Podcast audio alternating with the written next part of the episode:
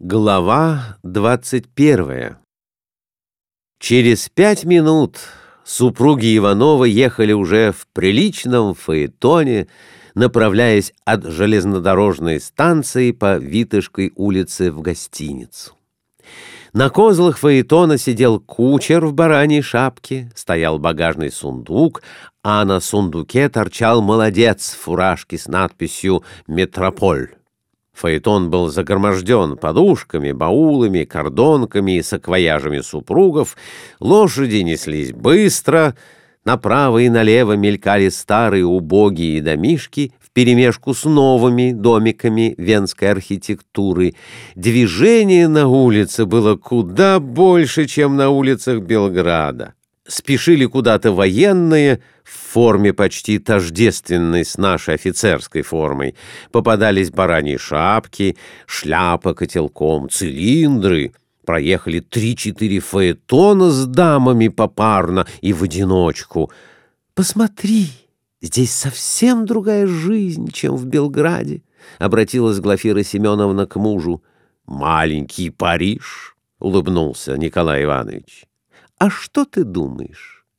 Если уж тот белградец назвал свой Белград маленькой Веной, то, по-моему, София куда больше похожа на маленький Париж. Вон и раскрашенные афиши, как в Париже, налеплены на заборе.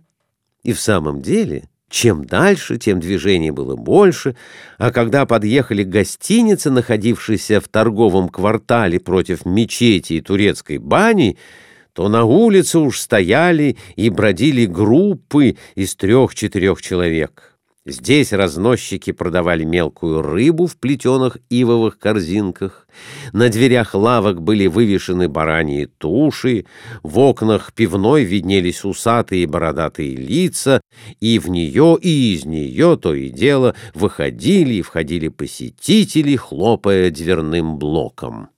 Фаэтон остановился у подъезда, находящегося на углу двух улиц. Молодец в фуражке с надписью соскочил с козел, выбежал швейцар в фуражке с пузументом, и вдвоем они начали разгружать фаэтон. — Говорите по-русски? — обратился Николай Иванович к швейцару. — Мало, господине. Вам номер? Има, господине. «Да, пожалуйста, самый лучший номер». «Има, има». Супругов повели по лестнице, уставленной запыленными искусственными растениями в горшках и устланной недорогим, но свежим ковром, и в коридоре первого этажа распахнули дверь. Число сопровождавшей их прислуги увеличилось.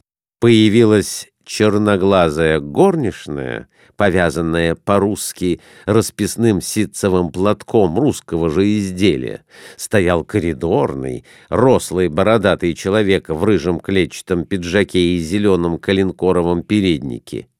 Комната, которую показывали, была большая, в четыре окна, с балконом, с венской мебелью, с кроватями на венский манер и застланная посредине ковром — пять левый», — объявил коридорный.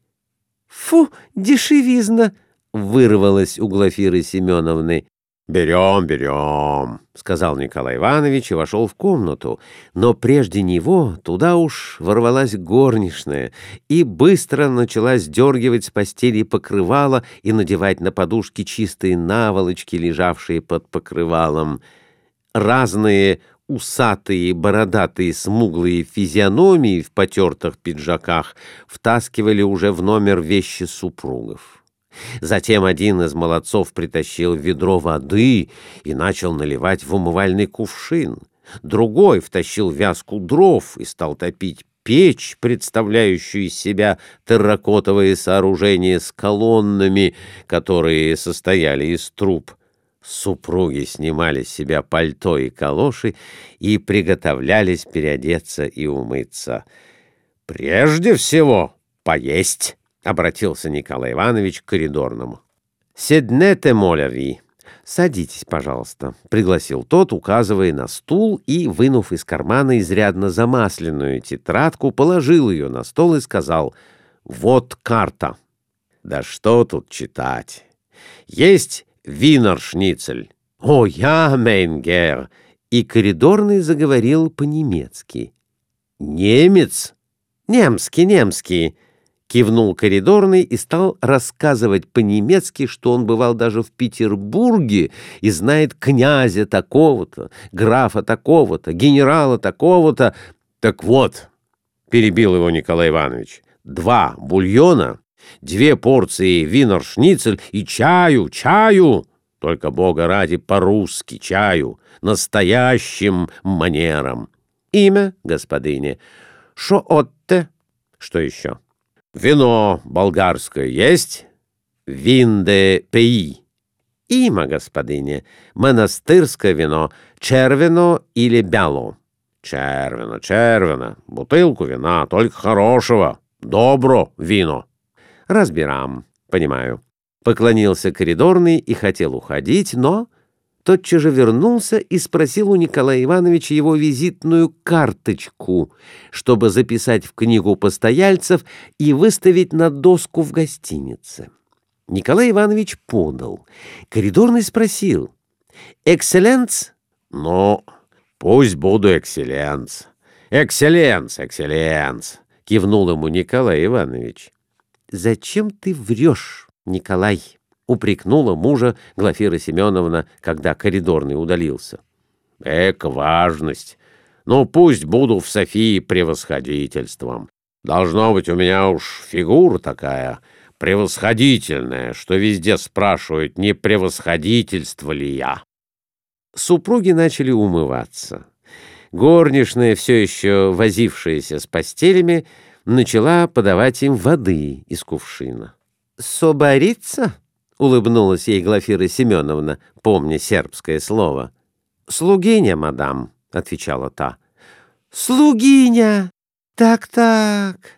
Стало быть, по-болгарски горничная «слугиня». Но разве есть какое-нибудь сравнение между Сербией и Болгарией? И народ здесь образованнее. Вот уж она меня сейчас «мадам» называет, — продолжала восторгаться Глафира Семеновна. «Ты погоди хвалить-то, вот как нам еще есть подадут», — остановил муж. «Поп в вагоне хвалил нам здешние рестораны, но ведь для попа все хорошо». Умывшись и переодевшись из дорожных костюмов, супруги подошли к окну и начали смотреть на улицу. Перед окном виднелись большая мечеть с высоким минаретом и турецкая баня с куполом и с окнами, расположенными по-турецки, не симметрично, а как попало. У стены мечети сидели, поджав под себя ноги, нищие турки с чашечками для сбора денег. В окнах бани виднелись красные голые тела, которые вытирались полотенцами. По улице носили белые хлебы на лотках, ковры, перекинутые через плечо, стояла арба с глиняными горшками и кувшинами, запряженная парой валов, и болгарин в овечьей куртке, в серой бараньей шапке и синих суконных штанах, очень смахивающий на нашего хохла из Полтавской губернии, такой же усатый, с плохо выбритым подбородком, продавал болгарским бабам в ситцевых платках, тоже очень смахивающих на наших баб, свой товар из арбы. Бабы пробовали горшки, стукая один на другой. Где-то кончилась школа, и бежали ребятишки со связками книг и с грифельными досками.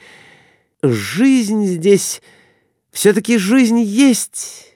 Ты посмотри, здесь все-таки движение! — воскликнула Глафира Семеновна, указывая мужу на улицу. — А в Белграде-то? — Но ты не должна забывать, что мы здесь в торговой части, — заметил супруг. — В Белграде мы и на базаре были, когда деньги у жида меняли. А там и десятой доли этого движения не было. Послышался стук в дверь. «Антре!» — крикнула Глафира Семеновна по-французски. Дверь отворилась, и показался коридорный. На большом подносе он нес завтрак супругам.